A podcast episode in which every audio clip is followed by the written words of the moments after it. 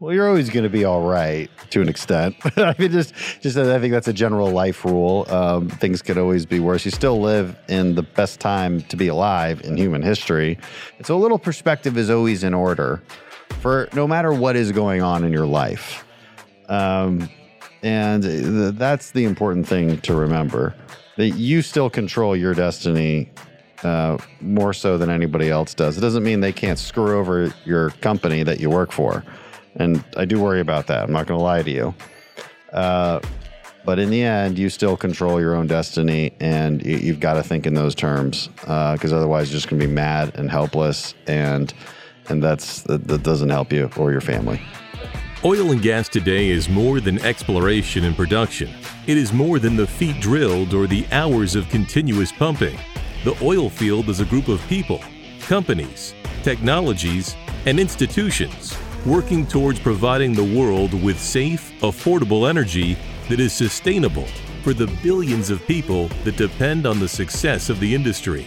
The Oilfield 360 podcast is a 360 degree deep dive into the leaders of the industry who will provide listeners with a first hand account of what it takes to build, maintain, and lead the energy business into the future. The Oilfield 360 podcast is brought to you by the following sponsors Lockton Global Energy and Marine. Uncommonly different. Lockton is the world's largest privately owned insurance broker and risk finance advisor. Lockton's global energy expertise is centered in Houston and represents the largest concentration of energy specialists, clients, and experiential knowledge in the upstream, midstream, and downstream segments of the oil and gas industry.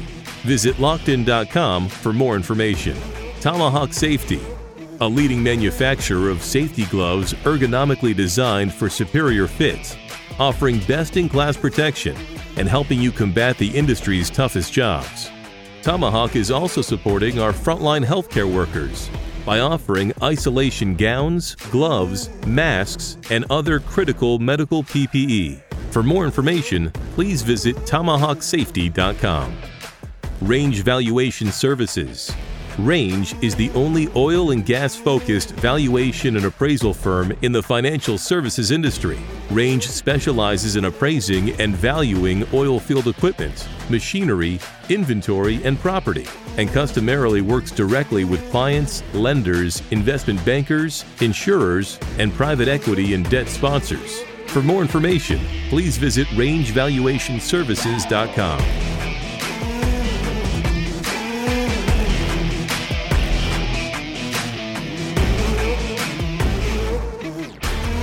Welcome to the Flecha Azul podcast studio, where we are hosting the first podcast of 2021 uh, on behalf of the Oilfield 360 podcast.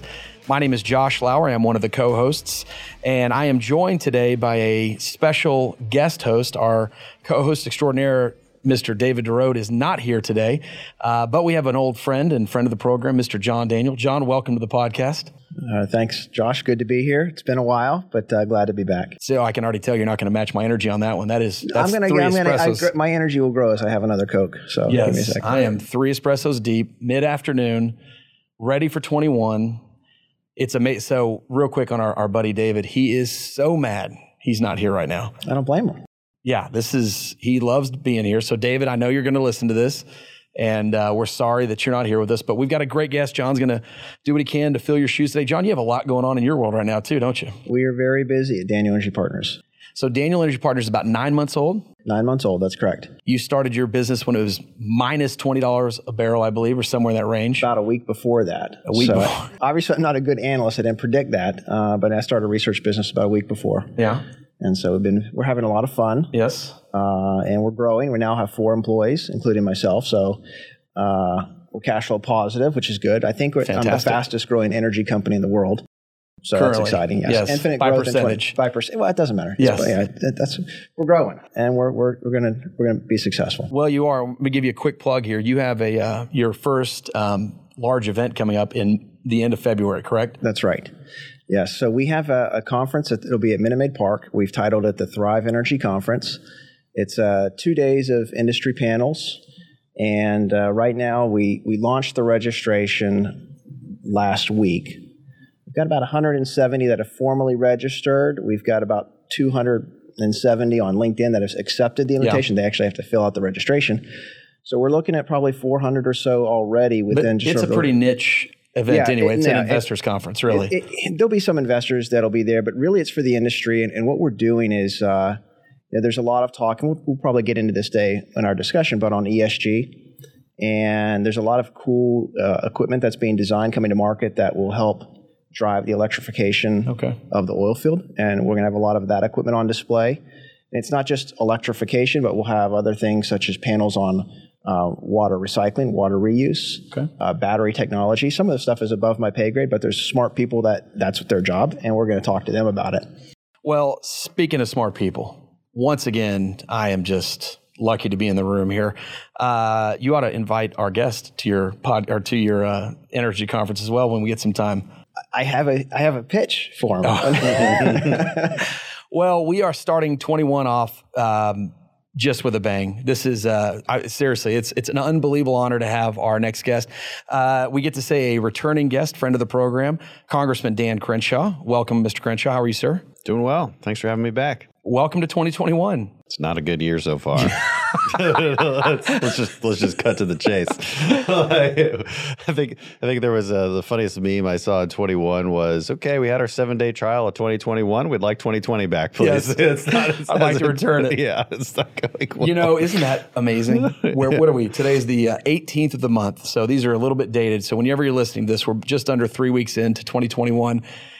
I mean, who could have predicted the craziness that is? And, and you- we're in Houston, Texas, right now. For those listening, we're in all 50 states, 100 crun- countries, so there's a lot, pretty broad audience.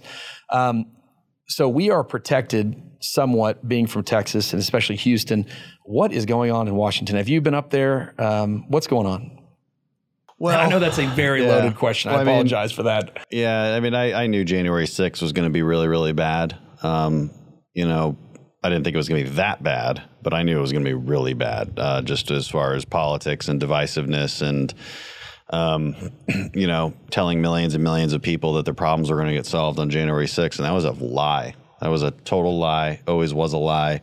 Um, if you listen to my podcast, I've, I've gone into a lot of detail on why that was a lie and why you never should have believed it. And, you know, maybe I, I wish I'd done that podcast earlier, but it, uh, but you know, I was I was involved so involved in the internal debate on that that uh, that jumping into the external debate was was I felt a bad idea at the time, but it was forced to after the events on January 6th. So yeah, it's just it was not a good way to, to start things off. Um, we can go into more detail on that if you'd like, but uh, but you know, I, I think again, I would point people to my own podcast on that. And now there's an inauguration coming, uh, and uh, not many people will be at the inauguration. I think there'll be more National Guardsmen at the inauguration than actual people. Uh, you know, I'm I'm gonna miss it just because I would have had to have left yesterday for Washington to. Uh, or I guess today, I guess this morning I would have had to leave just to get my COVID test and just to go. You know, it's just it's not enough time. I'd, I'd rather be in the district doing this stuff. You know, listen, I uh, first of all, let's don't move past. What is the name of your podcast for those Uh, if you just search Dan Crenshaw, but it's called Hold These Truths. hold these truths? Yeah. Yeah, we really uh, we like to be the dominant podcast in the room, Yeah, but we will know, occasionally. you know, wait, real quick. This is another self-serving question before we get into this. So there is a picture of you and I uh, on my Instagram page, and I got a bunch of comments that said we look like brothers. Tens and tens of people said this, and plus or minus tens. So uh, I'm assuming that you often get asked, "Are you and Josh Lauer brothers of some sorts?" Correct? Uh, sure. Yeah. All right. I just wanted to make sure. So it was. Uh, I was going to go as you as Halloween, but then one of my buddies, uh, his son went as you as Halloween. So it was a kind of a pretty fun little. You got a you got a bunch of fans in the district here. You've done one of the top five questions about you on Google, and I'm serious. Is which political party is Dan Crenshaw? Does that surprise you? A little bit. It kind of does, yeah, quite a bit. I, it, that's good. Listen, that, that, that is a good question. I'm glad that exists for a lot of the people who don't consume politics all the time. I mean, I am sort of in a position where like the real far right is like you're just because you can never be good enough for the far right. Like you really Or can't. the far left, right? I mean, Yeah, well, but uh, but I think the I think on the right is when it comes to politics, Look, the right is is is constantly searching for traitors in their midst. So if you don't say something the way they want to hear it, they think you're a traitor. This is always true. Um, that happens a little bit on the left. I mean, you know, AOC is prime is helping primary her colleagues. I mean, so it does happen there, but it's just not. It's different. Uh, you, you could spend hours on the psychology of politics and political parties and and trying to just figure out how people think about this stuff. But I mean, no no Democrat, no like pri- no primary voting Democrat would ever assume that I'm nothing but like a far right winger, right? That's how they would describe me. I mean, my colleagues from Harvard have have started a a, a letter to revoke my degree because I'm so you know right wing. Right. So so it's uh but it is so it's so interesting to hear that like some people might be like, wait, which political party is he? Do you get your tuition back if they revoke the degree? uh well the, well, so I mean I paid for that tuition via my my um, GI bill, so that's an interesting question. They really you should. Uh, you should. I don't think Harvard will, yeah, uh, but, the, but it's just it's just it just goes to show the divisiveness of our times. Right. And I was like, I was against the objections on January 6th, and you're still mad at me, you know. And it's like because it's that's how crazy things are. How does it? How does this all settle down? I mean, do you have a? I mean, I know there's not one solution, but at some point it does have to come normalize. It could easily settle down if if Biden takes a hard stand and says we're not going to do any policies that actually that that that affect your life or take away your freedoms. That would be a really good way to um, to to just solve everything. The, the problem is is they, they appear to want to do the exact opposite. um, you know, if you leave if you leave the Second Amendment alone, if you work with Republicans on the First Amendment and tech censorship, and there are, think, good bipartisan things that we could do on that. Um, if you if you kind of if you if you don't infringe on our health care and with your with uh, with government run programs, uh, if you generally leave Americans alone, we'll tend to be happier, I think. But um, but that has but that would if, if if you don't screw over our energy industry in Texas. Um, then I think we'd all be pretty happy and maybe come together with all that unity. But the, but the problem is, is it's completely the opposite. So we shall see. right. Uh, takes leadership. Right. And it doesn't help when you talk about unity, unity, unity, right. but we've got to purge conservatives out of platforms. We've got to purge, we've got to make lists of conservatives, whoever supported Trump.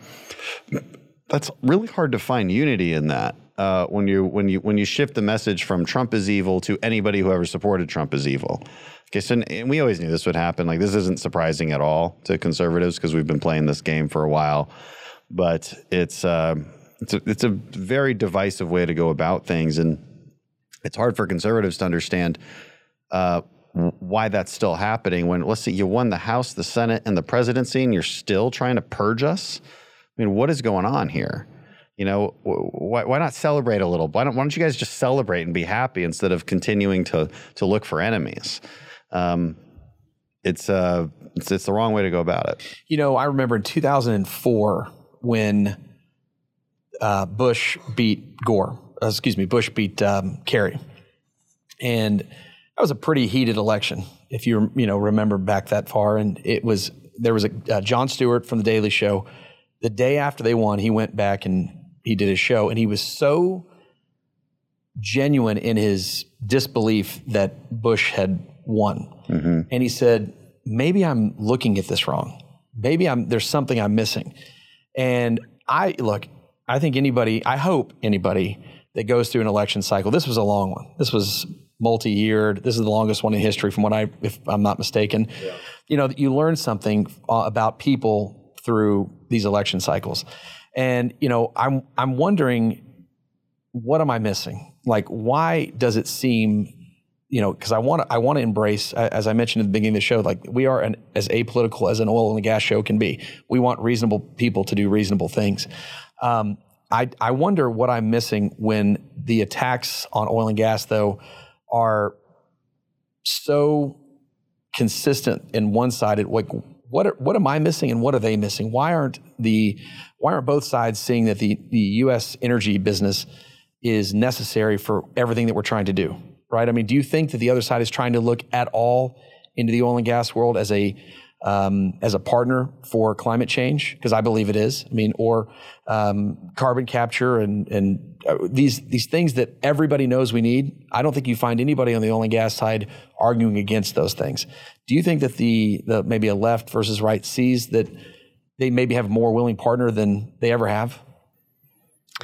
Maybe it kind of depends on who you talk to. Unfortunately, just the overall thrust of left wing politics is is, is is to destroy the industry whole in, in wholesale, just destroy it, because it's kind of like asking, you know, it's kind of like asking somebody who in ancient Rome believes in in a polytheistic religion, why can't they just believe in one God?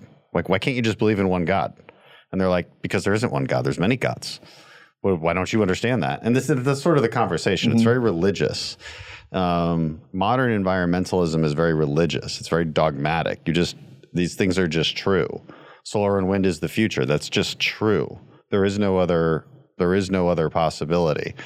Um, and it doesn't really matter what facts you show them. Um, it doesn't matter that you that you show them uh, the hypocrisy of of of what they themselves do and what they need to to fulfill their daily lives, whether it's wearing synthetic materials or driving their car or taking an airplane. They just have answers for all that. They're like, fine. I mean, that's why we all need to just move past this. And you're like, okay, but you know, so they just kind of talk in circles. Um, and they just they just don't care about your reasoning and your facts. They just it, they just don't care. Um, so we're at a real stalemate in the politics of this. Now, again, like some do, some give you sort of lip service and say, okay, like we can work on, um, you know, compromise.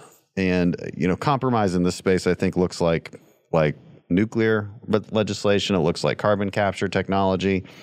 Um, I would like to think it looks like more exports of natural gas, um, just at least, you know, but educating them on the benefits of fracking and natural gas. It, they don't want to be educated. This isn't.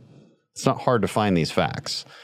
So, you know, it's it's everything. Everything is downstream of culture, and there's just a cultural. This is why I kind of bring, you know, it's almost religious like, and you could call it cultural as well. There's just a, a, a cultural um, aversion to anything that's fossil fuels. And like once that's just stuck in their heads, they can't see anything else. Uh, and it's been beaten into them and into our youth over and over and over again ever since the movie Ferngully, you know, where it's like you just see this like the, the beautiful rainforest just destroyed by industry, and people do not have an understanding of why they have stuff and and where what's necessary, where this why it's how it's necessary to make that stuff that they like so much. Um, they just believe that they can have the stuff without anything that made the stuff, and then they can also feel good about their their um, environmental stances.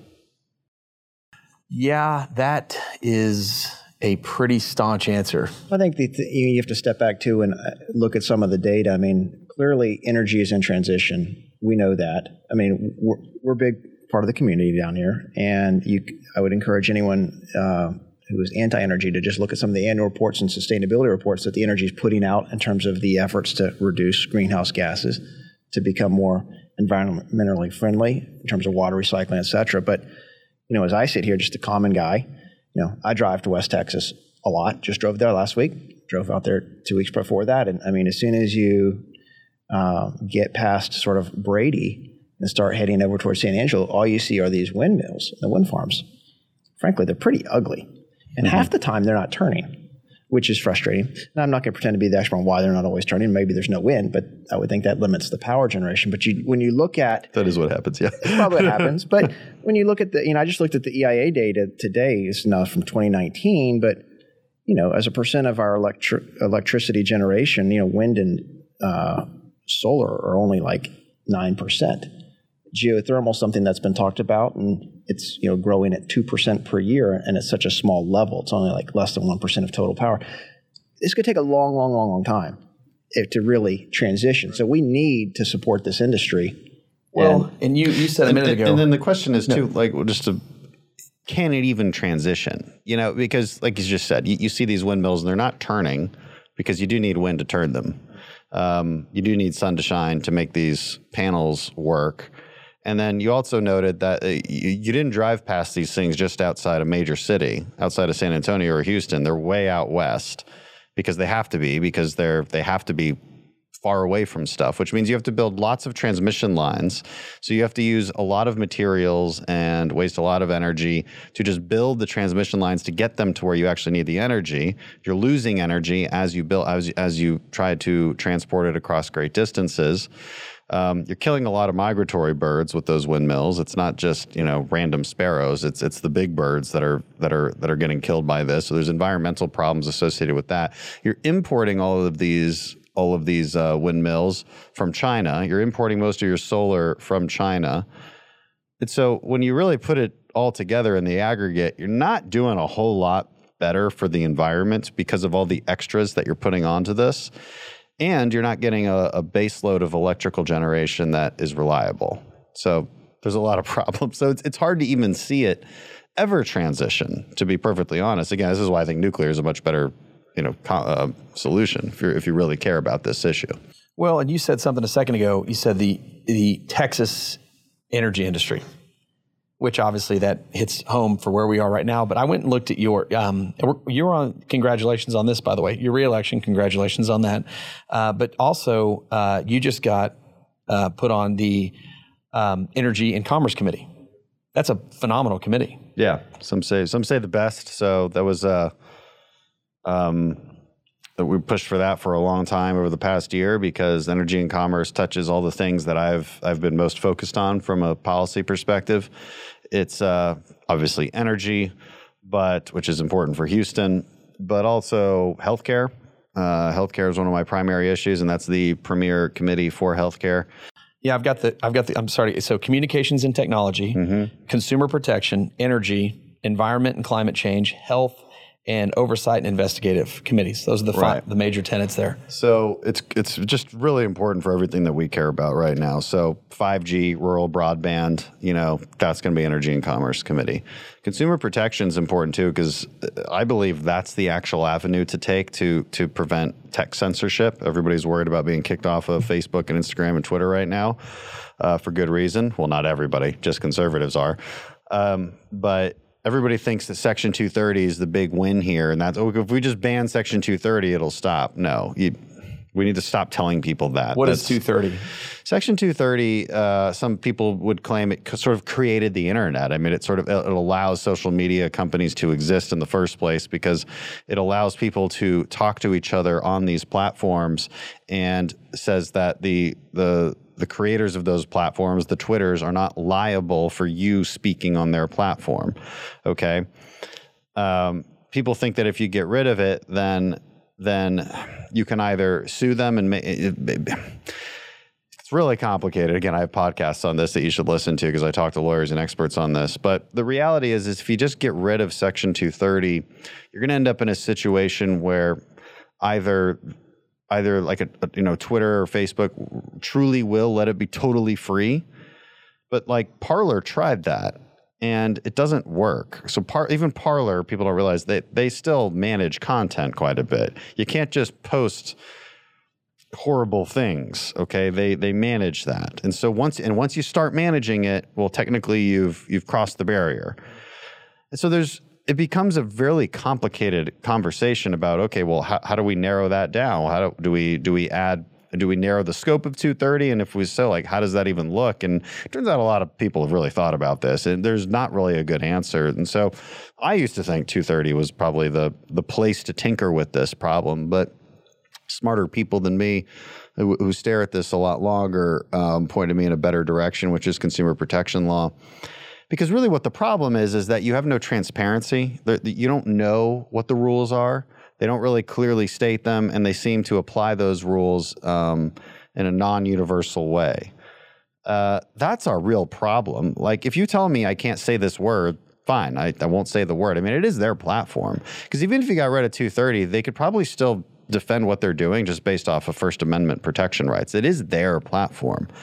Um, but we do make a, I do make an argument that that we have a duty as a Congress to protect the First Amendment, not just vi- not just not violate it.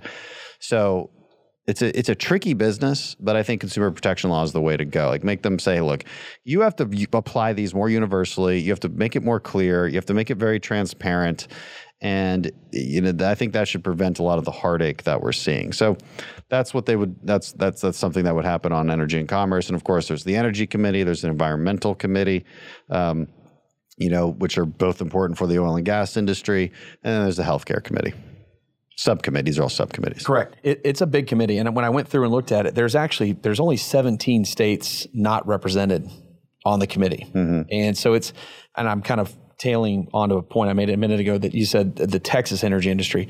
I think the part that that we would like just stress to everyone is this is America's energy, and it's not just the tech. And I'm, I'm not trying to hold you that one statement, but the the fact is is you have everybody from Oregon to New Hampshire to Utah, Alabama on this committee with you. So, you know, I'm I'm wondering how informed the, a person from, I mean, just Delaware is going. Well, other than maybe tax, of how informed they're going to be on the American energy industry, um, and how do you see yourself getting involved in that committee? What does that? What does the committee look like to you? Because you passed a couple bills last year. Fantastic, by the way. Yep. That's uh, not easy to do, I imagine. Yeah. Yeah, not in a minority. it's pretty difficult. Yeah. We'll see how this time goes.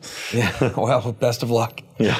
But uh, I mean, what, what, the committee's diversity is that a is that a pro or so I say the committee, the entire group is that a pro or a con of how big it is for to get something done? Well, it's sort of reflective of how difficult it is to get anything done in Congress. You know, people think, oh, why doesn't Congress just get stuff done? And I'm like, well, why don't you go to a dinner party with some like minded people and try to solve a complex problem? You see how easy it is. Now make 435 people go to a dinner party and try to solve a complex problem. And they're all from different places with different ideologies, with different constituencies, and everything they say is on the record and taken out of context. You tell me how easy it is to solve problems. It's, it's not supposed to be easy, it's supposed to be difficult. Um, so it'll be just as difficult in committee as it is in, is in the whole of Congress. And remember, the entire point of this sort of representative body is is to have those diverse opinions converge on on problems, and um, and and have that debate. You know, and it's it's my job to help that representative from Delaware who just doesn't care about Texas jobs. They don't. They might pretend they do. They're lying. They don't. Um, they're going to be banging their fists about that. There, there's there's not enough environmental regulations in the world for them right? Because that's just they're just on an ideological track. This isn't about the facts. I wish it was, but in, until and you know, and that's a deeper problem to solve. Like how do you, how do you solve that problem? How do you that's that's a longer conversation. I'm sorry. I'm. I'm. Go ahead, John. I'm, i just I just wonder. I mean, I'm going to oversimplify this because I'm not that smart. But like, at what point do you just go grab that guy from or lady from uh, Delaware and say, let's go grab a beer and just sit down and talk this through.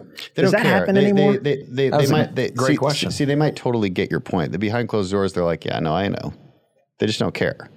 Publicly, because it, it's yeah, yeah, because because it, it's not about. It's not. I wish it was as simple as like they just don't know, but it's not. Right. You could help them understand it. They do not care because they get elected off of a primary. Their primary is you're always your first election. And so again, this is kind of a deeper conversation. It's right. like, why is it the way it is? Like, why isn't it just as like, oh, let, let the facts let the facts compete against each other and and and people debate, and then you come up with the best solution. I wish that were sometimes that kind of happens, but in such deeply entrenched um, uh, issues such as energy and the environment, it's it's again, it's it's more re- religion is a better analogy. This is why I started off with that in, in, in this podcast. And so they could totally see your point behind closed doors, but in public, they're like, yeah, but I mean, I got to get elected in my primary. And in my primary, there is no number of, of environmental regulations that would satisfy them. So I just keep asking for more. That's, that's all they really care about. And so, so, so whose fault is that? Is that the representative's fault or is that the people's fault? Well, I think it it's argues that. Both. Well, it, it, argues that you need to educate the people about what's going on. It, that's true. That's but why that's I say easy the, to say that. The Right. politics is Right. downstream of the culture. So Yeah. it, it always goes back to the cultural argument that I, I went to earlier. Because if you go talk to that person's constituents, and, and let's not pick on Delaware, it could Yeah. be any state, but like there's, there's uh, many others to yeah, choose there's from. many Yeah. others. But I guarantee you, those those people are going to say, the, you know a certain set of talking points that they're used to saying, which is like we don't protect the environment enough. Um, I want more clean air regulations, and they don't even know what they're saying, right? They just they just want more because they're just on this track, and it takes a lot to persuade somebody to get off that track. You know, I mean, go hang out, and because I mean, I went to school at Harvard, like I know what it's like to be in super liberal bubbles and th- it's very difficult to reverse. Uh, there is no, I, know, I, it would be a great question to ask them. Like, at what point do we have enough regulations? Like, what's your limiting principle to a regulation? Thing is, limiting principles are not an issue on the left. The limiting principles are something conservatives talk about constantly. Okay, like what? Uh, and limiting principles mean something. Like, can we really spend this much? Can the government really do this much? Do we look at cost benefits when we implement a regulation? The left does not care about this. This is not the, these are not the things that they talk about when they talk about policy making. It's a really important difference between the left and the right. And so there is really no limiting principle, which means there's really never enough regulations. That's true. I mean, I could I could prove this over and over again. Um, and so I, I know that's not a satisfying answer because it kind of makes the situation feel hopeless. But I guess what I'm getting at is it takes lots and lots. You've got to fight in the culture. You know, if I had some suggestion, it's like you've you've got to have a Netflix comedy on the oil and gas industry. Absolutely. Like that's that's something you've got to do. For instance, if you really want to teach people about it. You, you know, um, I'm I'm sorry to, I'm, but you've this is this is the whole reason this podcast was invented, right? I mean, we wanted to we had no mouthpiece for the oil and gas business. And you, when we started doing this, we realized that, you know, I can give you a lot of facts and you're going to listen to a minute and a half of them and you're going to change the channel. That's what happens. So we said this has to be an entertaining show that also talks about oil and gas. So obviously we're very entertaining and uh, we keep people as long as we possibly can. But as I'm listening to you talk, it's and you know John mentions talking about educating the the the pub, the population, really it's a matter of talking to them and getting them to listen and invite. And honestly, that's why I started my portion of this conversation with: Do you think people realize that the oil and gas business is more open to talking to them than they ever have been? And I really do mean I believe that they are. There are there's a huge push in uh, energy and transition. That's also another show that another podcast that exists out there, and it's it's not just uh, it's a you know led by one of the strongest women in our business, Leslie Beyer. She's fantastic, uh, president of PESA Petroleum Equipment Services.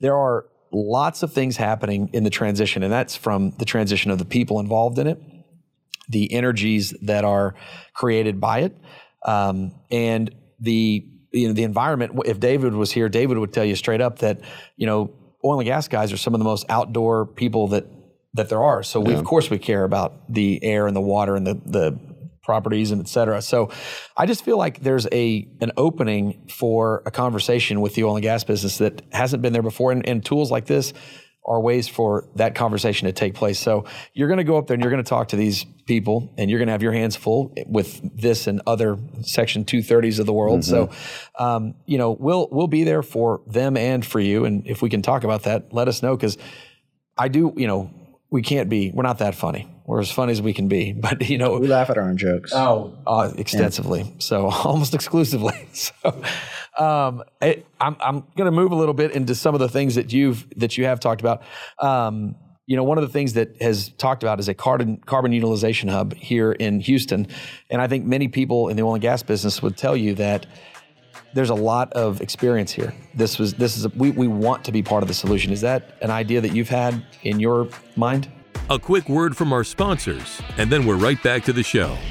Prang and Associates, the global energy search leader Prang & Associates is the world's leading executive search firm totally dedicated to the energy industry. Over our 39 years, we have assisted more than 750 management teams and boards in 75 countries and conducted nearly 3,600 engagements. For more information, please visit prang.com. Daniel Energy Partners, in basin research you can trust a leading provider of U.S. oilfield research known for its original boots on the ground research approach, as well as its famous barbecue events. Daniel Energy Partners utilizes both its extensive network of top oilfield professionals and frequent in basin field tours to provide real time market intelligence. Visit danielep.com for more information. Galtway Marketing Answer this question What makes your company different? You have seven seconds to catch a customer's attention. Galtway Marketing can build your brand and craft your message for maximum impact across all your marketing efforts. Visit galtwaymarketing.com slash O360 to bring your company into the 21st century. Thank you to our sponsors. And now back to the show. Yeah, legislation on that. Um, the new energy frontier is is sort of the umbrella term that I use for what is really our response to the Green New Deal. And so a new energy frontier looks a lot like look, what are we for? We're for carbon utilization hubs. We're for carbon capture technology and development. Uh, we're for solar and wind, but I don't think that it deserves the subsidies that it gets. Um, we're pro nuclear. Okay, if, if we're going to invest taxpayer money in something the way we've been doing in solar and wind, it should be towards nuclear. It should not be towards solar and wind. That's that's my general opinion on it. Um, you know, you need to help nuclear plants one survive, the ones that we already have, and then uh, create an environment, uh, both a a regulatory environment and a financial environment that they can actually survive. If, if and this is this is why I'm like I'm so skeptical of the left's goals on environmentalism because if, if you really believed in that, that carbon emissions were our greatest enemy, then you would be doing everything you could to to get nuclear off the ground. And so the fact that the Green New Deal is like against nuclear, it tells me that their intentions are not pure. Um, you know, it means it, green new, uh, new energy frontier means exporting more natural gas. Like if you actually care about what the China about reducing global emissions, then you should be then you should be cutting deals with China to buy more and more of our natural gas. What's the Trump administration did do. Um, but we should double down on that and, and, make sure that those things are actually being enforced and um, and uh, adhered to. So th- these are solutions that would actually work as far as reducing ca- carbon emissions, and they don't uh, destroy our energy industry either. So it seems like a lot of win-win uh, there. And it's conservation efforts too. We can add that to the mix, you know, because we're talking about things that conservatives are for. And, um, you know, conservation has long been a, a, a conservative, um, I think, tenet and pillar. So um, we're able to pass um, out of the House uh, leading act, which uh, which I kind of put under the umbrella of, of the uh, New Energy Frontier. The leading act is uh, carbon capture grant money um, to to fund things like we see here in Houston. Net Power, for instance, you know, would fund projects like that, and uh, figure out how to scale that out. Um, you know, these these are the things that make sense. Again, you can kind of have your cake and eat it too here. So that's the sort of solutions we should be looking for. When you look at uh, those ideas, do you find you know Green New Deal versus what you're looking at? Where do you say that the Democrats from states like Texas, Oklahoma, where do they fall on that spectrum, where, what they are willing to support? Sure, it's a mix. I mean, I think I think nuclear legislation um, should find a lot of bipartisan support. The question is, is is the Democrat leadership really going to prioritize some of these things? And what they'll also do is they might add it to a large transportation bill or infrastructure bill, but then add so many other poison pills in it and things I can't support that we can't even vote for our own legislation that's that's mixed in. This is part of the problem with what uh like what tends to happen in Congress with these uh, they just pile on a bunch of bills all at once and make you vote on that. There's a bunch of reasons that happens, um, but uh, the unfortunate reality is, look, the Democrats weren't negotiating with us this last term uh, when, and that's when we had the Senate and the presidency. They have much less incentive to negotiate with us now um, because they've barely got the Senate and the presidency. So it's um it's it's not a great two years ahead. Just be honest with you. Um, but but but again, these these bills, carbon capture, nuclear issues, th- these are bipartisan for the most part. Not not if you're a Green New Dealer, but uh, but for other Democrats, it's fairly bipartisan. As we get past the inauguration, probably going to see some executive orders that come out of the White House. Do you see any of that? What what do you see as a potential risk to the U.S. energy complex? There's a lot. Um, you've already seen the Keystone Pipeline yeah. get uh, potentially. I mean, it hasn't started yet, but sounds like he's going to cancel that on day one. And um, so, anything that he has the power to do, they will do. Um, what I'm more worried about the big legislation they might push forth. I think they'll they'll come after. Um, they're basically going to try and regulate the fossil fuel industry out of business, kind of like they did under the Obama administration. But I think they're going to take it a, a lot further. So that might be through banking regulations, making it harder to get insurance or investments. Um, it might be through building codes, uh, saying like, you know, building codes will change. So you can't hook up natural gas. It might be through CAFE standards, uh, just you know, in, imposing more and more electric cars.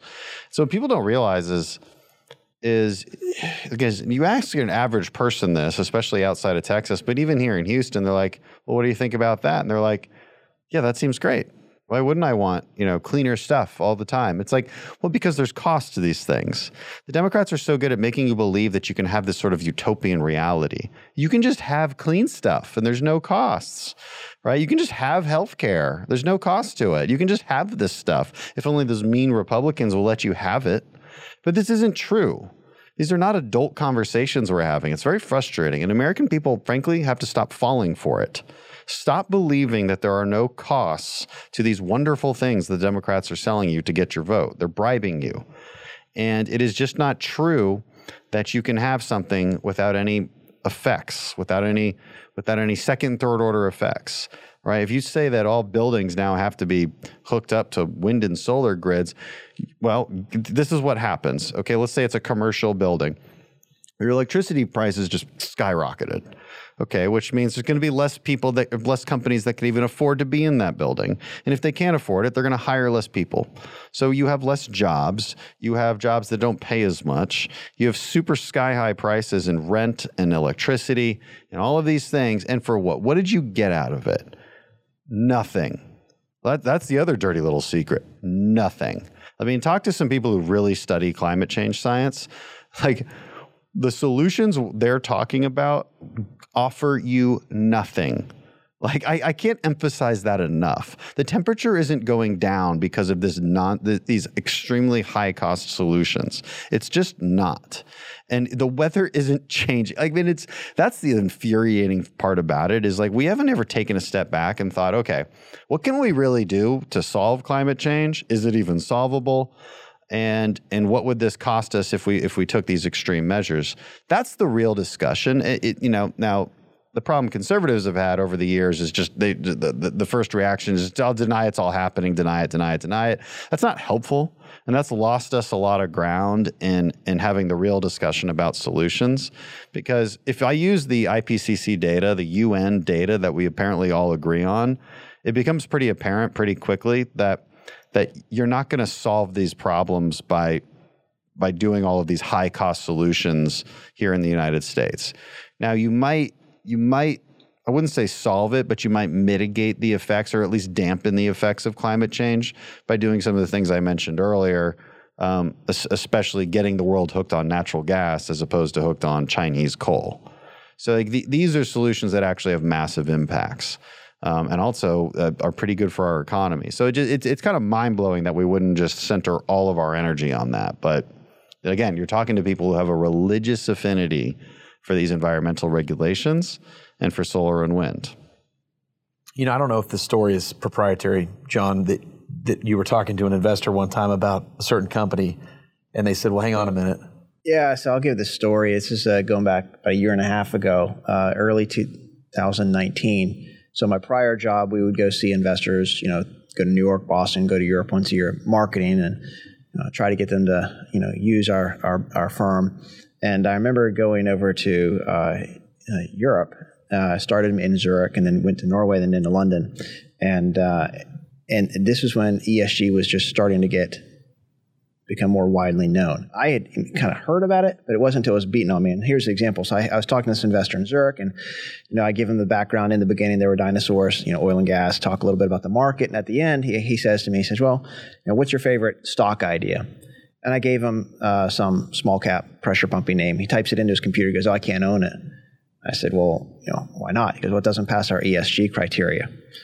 And so I was like, "Oh, wow, that's interesting." So over the course of the week, I start talking to lots of different investors by the end of the week, I was in London. I was talking to a portfolio manager, and uh, and he said to me, he goes, "Yeah, we're talking about ES, you know the ESG stuff." He says, "I had to sell all of the stocks uh, that were exposed to sand, the sand industry because they're tied to hydraulic fracturing because of ESG. Jeez. And I said, okay. They said, but our biggest holdings right now are in these mining companies that mine lithium and cobalt.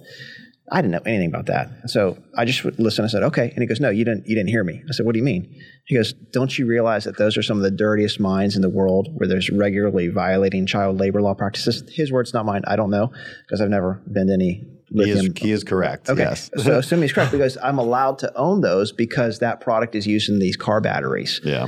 And I and he's like, and, he, and he's looked. He's like, John, there's just a total hypocrisy here, because you know. And so, yeah, but that resonated with me. Uh, and then it also resonated with me as I talked to another portfolio manager how, you know, you've got companies that rank other like they're consulting firms that will rank a company on their ESG scorecard, and investors use that to decide whether or not it passes. Can they own the stock?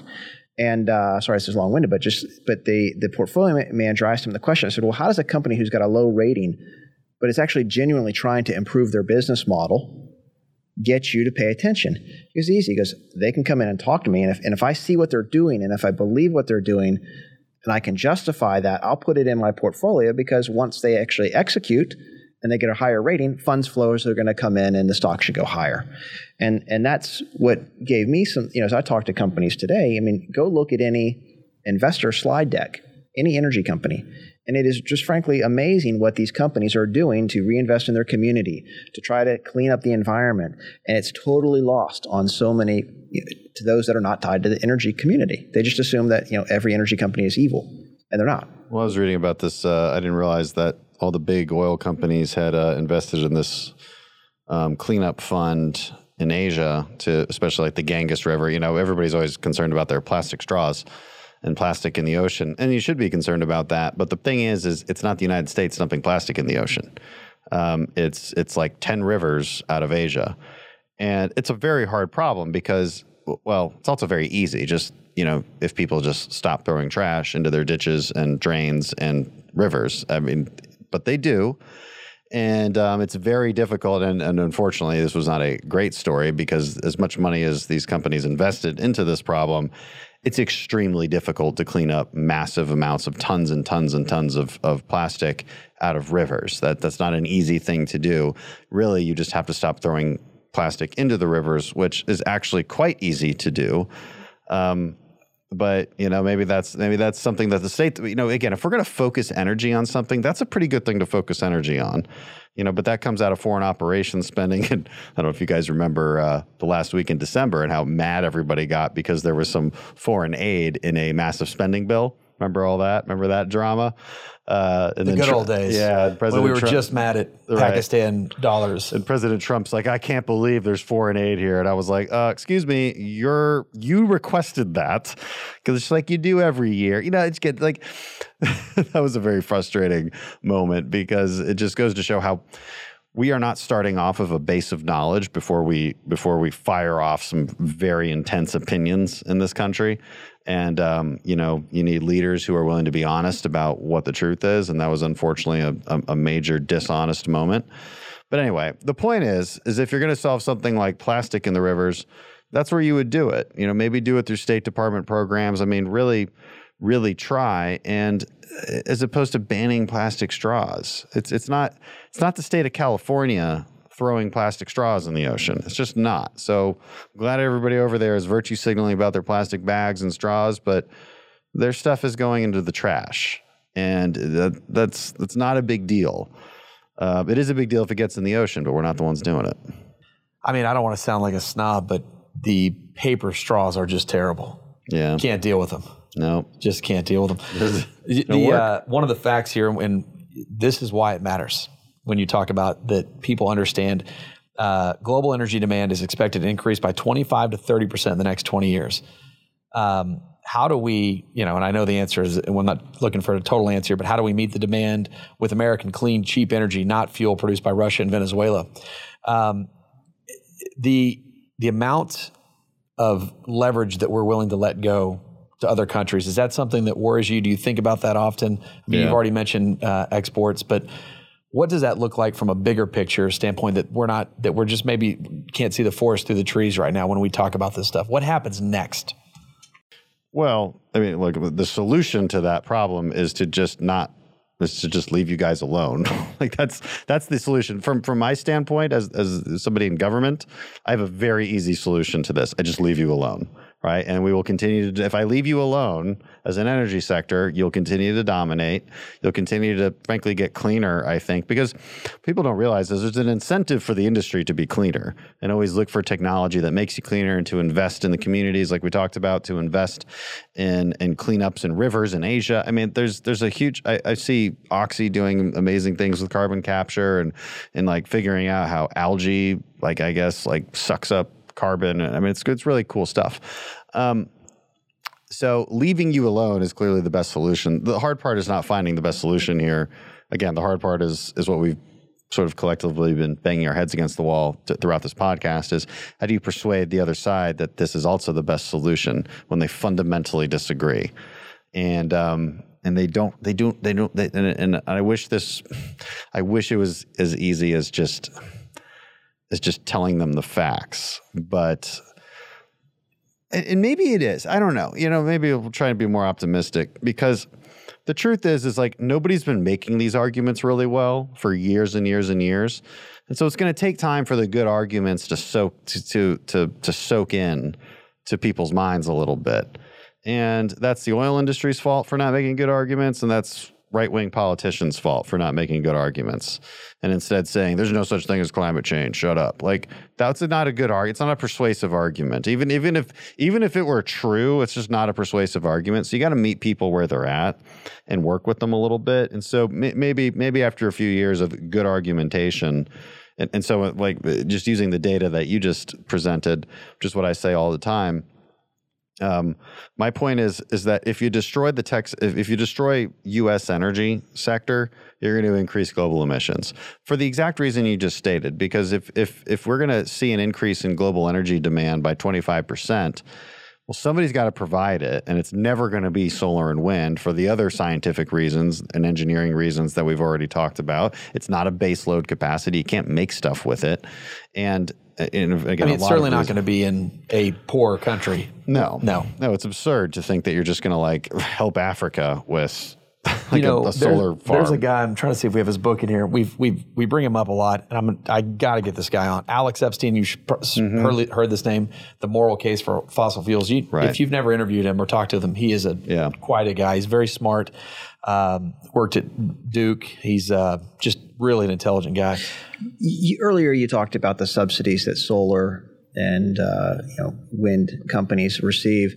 Is there? I, this might be too far fetched of an idea, but why can't uh, we try to work on getting subsidies for, say, the oil service sector that can then use that to invest in cleaner engine technology and so forth? Because right now, most of them, many of them are broke because of the downturn, and so the technology is there where you could dramatically cut back diesel consumption, you know, you, the reduce NOx, yeah. greenhouse gases, et cetera. It's just it's a there's a cost. Yeah, I mean that's an idea that we there's legislation for that. Basically, you're talking about technology neutral credits. So as opposed to a, a, tax credit for specifically solar and wind, you're talking about technology neutral credits if it if it um, if it does exactly what you said, if it contributes to lower carbon emissions. Again, it's just exist. Democrats okay. don't agree with it. Okay.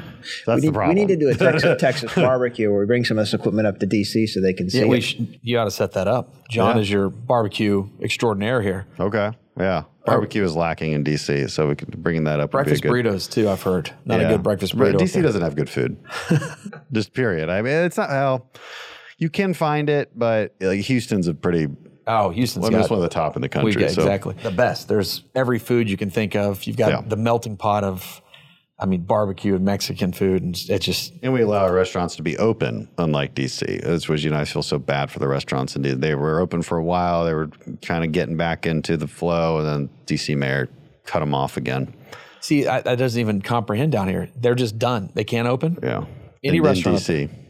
Yeah. That I, is, it was a couple weeks ago. They, they had to shut down again. Ugh. Like indoor dining. So I guess they can eat outdoors in the cold, but I'm not even sure about that. I'd have to really check. But all over, I mean, geez, we should we should count our blessings here.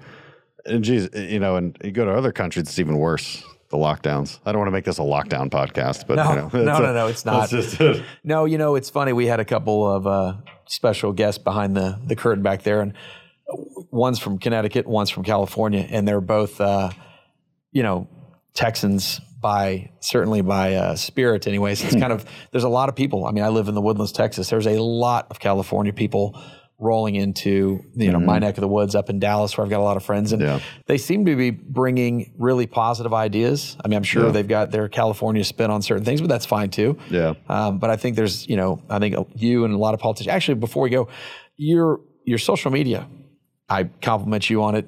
You know, I'm probably getting to the point where I'm too old for social media, but I love it. You do a good job on social media. How what kind of reception do you get when you try to do your very rational um, explanations of certain things? Do you get good feedback? Yeah, I mean it's good. It, it depends on the audience, of course. So, I mean, look, lately nothing is positive on social media, so this is not a good time to be on social media. Um, people are mad because I because I pointed out that I think uh, I think Trump's behavior and many other politicians' behavior led to what happened on January 6th. I still don't think it's impeachable. I didn't vote for impeachment, but it's that's not enough for people. You're not allowed to say anything bad about him, Right. which is just for the record is is insane. Um, but you know, I said what I said, and I stand by it because I think it was utterly reasonable. you know, I just want to, I just want to, I just want us to be able to talk about the truth. Right. Um, so now's not a good time on social media, but uh, for the most part, you know. A reasonable explanation, give people a few layers, not too many layers. Yep. Okay, a podcast is good for a lot of layers, but for like social media, you need to distill it in a couple minutes. But it's not that hard if you know what you're talking about, and you know how to present it. So we put a lot of effort into that. Uh, we've done a lot with the Paris Climate Agreement. We've we've done it a lot with with uh, all the subjects we just talked about, um, and it's very helpful. And it's especially helpful to those people who who don't consume politics all the time and all of these intricate policy issues. You've got to give them something that they can they feel like they can trust that isn't just talking points, that's just factual information. And it's it's a really important way to bring people to your side. And uh, you know, in my election, we did really, really well with with independents and, and moderates because I know how to speak to them. It's you can't just throw red meat in their face. Yeah. It's just not going to work. Top five question: What political party is Dan Crenshaw? I think that's. I actually think it's a compliment. Yeah, yeah, it can be. Although if, if, you, if you told that to my base, they'd be like, "That's why we knew you were a RINO." And it's like, gee, okay, guys. No, listen. Reasonable people do reasonable things. Your last time you were here, we, you've got look at your your book has made the uh, the top shelf there. How, right. how's your book Hey. done? It's Good. Yeah? Yeah, it's going well. One day, maybe do an actual book tour. Well, I encourage uh, anybody who hasn't purchased it. It's called Fortitude, and it's a great book, and you really get a sense of how you come to the thought process that you've just broken down. Really, I, you know, every time I see you on TV or hear you on a podcast or whatever, you you're very rational in your explanation of things, and I, you know, I, I like rational. The country needs rational. We need a calm moment, a calm thought process for everybody. So, if anything, I hope that people are looking how to break down a difficult subject rationally. Yeah, So, I appreciate that. I got to go back to work questions here. All right. If that's okay. Yeah. If you were running the energy committee, just hypothetically, what would be your first priority? Well, my new energy frontier and all those priorities I kind of laid out under that. It- you know, that's assuming that we're in the majority, and you know, there's assuming a lot of things uh, when you say I'm, I'm in charge of the committee. And it- because you laid out how it's so broad as a committee, so I was just Yeah. you, know, you mentioned healthcare But and also all of those- healthcare. Oh yeah, I mean Yeah. I've got a lot of healthcare. That's a whole other podcast. But uh, healthcare, especially direct primary care, I think I think getting people primary care should be the goal, not just like blanket insurance. Um, you know, you've got to just you got to have reasonable. Um, uh, I think step by step legislation, incrementalism. I think should be the the overarching goal for healthcare policy. You know, Republicans failed miserably with the repeal and the replace rhetoric because it sounds scary because people are like, well, wait, wait, wait, wait. I didn't like what Obama did, but you want to repeal it now and, and replace it with what? This is my healthcare. This is really important to people. So you got to do it more slowly. Uh, you've got to get us towards more towards that free market system. Uh, with some government help for people who can't afford it, because we do agree with the left that healthcare is something people need, kind of like food, but it should be dealt with the way we deal with food. put the put the money in the person's pocket and then let them go buy the food. Healthcare should be similar. So so premium subsidies should be how we look at this, kind of like Medicare Advantage. Medicare Advantage is a decent model to look to if we're looking at how to how to get people healthcare they need from an insurance standpoint. But direct primary care should be um, how we look at the model for for primary care. I, I, realize nobody knows what I'm talking about when I say that, but and but we don't have a whole another hour to to go into this. Look again, look to my podcast. I've done episodes on direct primary care. Well, typically we would ask um, advice that you would give yourself. Uh, but you've already done the show, so I'm going to kind of give you a softball question here to to take us out. I'm not Tell, good at softball questions. I'm really good at hard questions, but if you if you if people softball me, I'm usually like stuck. But okay, we'll see. Well, this is this is a softball question that you can take anywhere you want. So it is it's a little scary. It's a little scary. There's First Amendment things going on. There's energy. I mean, I, I hadn't even thought of the building permits. That's a scary deal. Or the you know Amazon Web Services taking Exxon. You know things, just things that we could. T- any bad thing that you could think of in your head is a possibility. Maybe so, softball question. Tell us we're going to be all right. Tell us this country's, you, have studied it more extensively than we have. The country's just in a tough place right now. It's really trying to figure itself out with social media when everyone can yell at everyone. Didn't used to be that way. You, you couldn't always yell at somebody, Delaware, I'm going to pick on them one more time. You know, but now I could send a, a, a tweet to someone directly in, in Delaware right now. And, but I mean, what, we're going to be all right. I, I'm not saying it so sheepishly as I yeah. might have asked it there, but tell us what's going to go on here. well, you're always going to be all right to an extent. I mean, just, just I think that's a general life rule. Um, things could always be worse. You still live in the best time to be alive in human history, and so a little perspective is always in order for no matter what is going on in your life. Um, and th- that's the important thing to remember that you still control your destiny uh, more so than anybody else does. It doesn't mean they can't screw over your company that you work for. And I do worry about that. I'm not going to lie to you. Uh, but in the end, you still control your own destiny, and you, have got to think in those terms because uh, otherwise, you're just going to be mad and helpless, and and that's that, that, doesn't help you or your family. John, oh, real quick, do you have any uh, websites that you'd like to promote right now? Is there anything, any book or website people need to go to? No, I don't think so. I mean, you know where to find me. You can find me across whatever social media platform you're on. You can find me there. Follow okay. me there. Um, you know, sign up for our newsletter. We we send out really good ones. Um, on my campaign side, it's crenshawforcongress.com.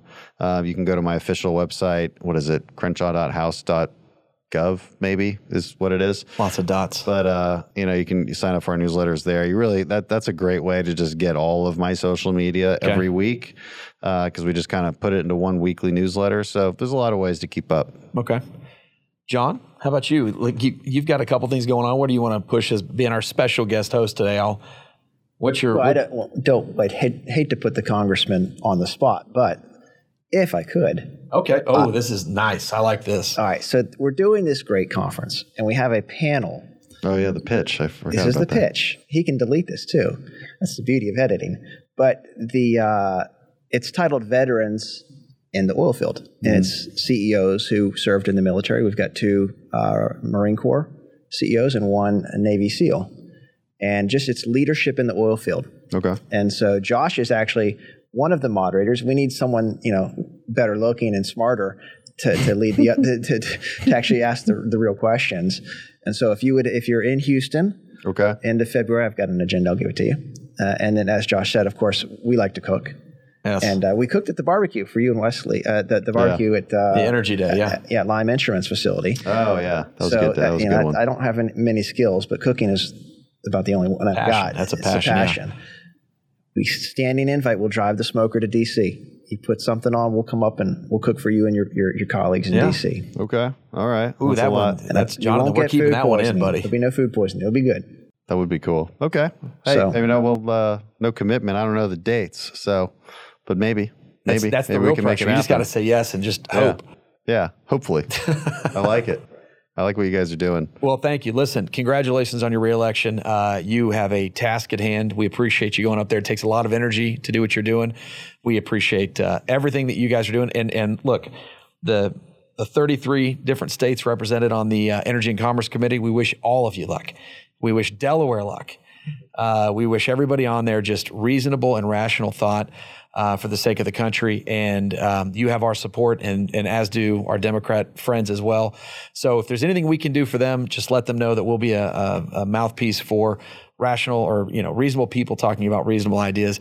Uh, that's going to conclude the very first episode of 2021 on the Oilfield 360 podcast. Uh, John, thank you very much for your time today. Thank you. Did you enjoy yourself? Yeah, I did. It was, it was all right. Yeah. Thanks Mr. Crenshaw, Congressman Crenshaw, thank you very much for your time. Good thanks luck to you, sir. us. Yeah, Thanks our again. pleasure. Uh, look us up on our social media channels. Uh, we're on everything from LinkedIn to Instagram, oilfield360.com. If you have any complaints, send those to david at oilfield360.com. If you have anything that sounds great, send that to josh at oilfield360.com. I delete any negative mail. I don't uh, don't even check it. So uh, that's it. Thank you, Flecha Azul, for your sponsorship in 21. Look forward to everybody being around. Have a good day, everyone. This episode of the Oilfield 360 podcast was brought to you by the following companies EIV Capital, a growth equity focused private equity firm, which has been providing capital to the North American energy industry since 2009.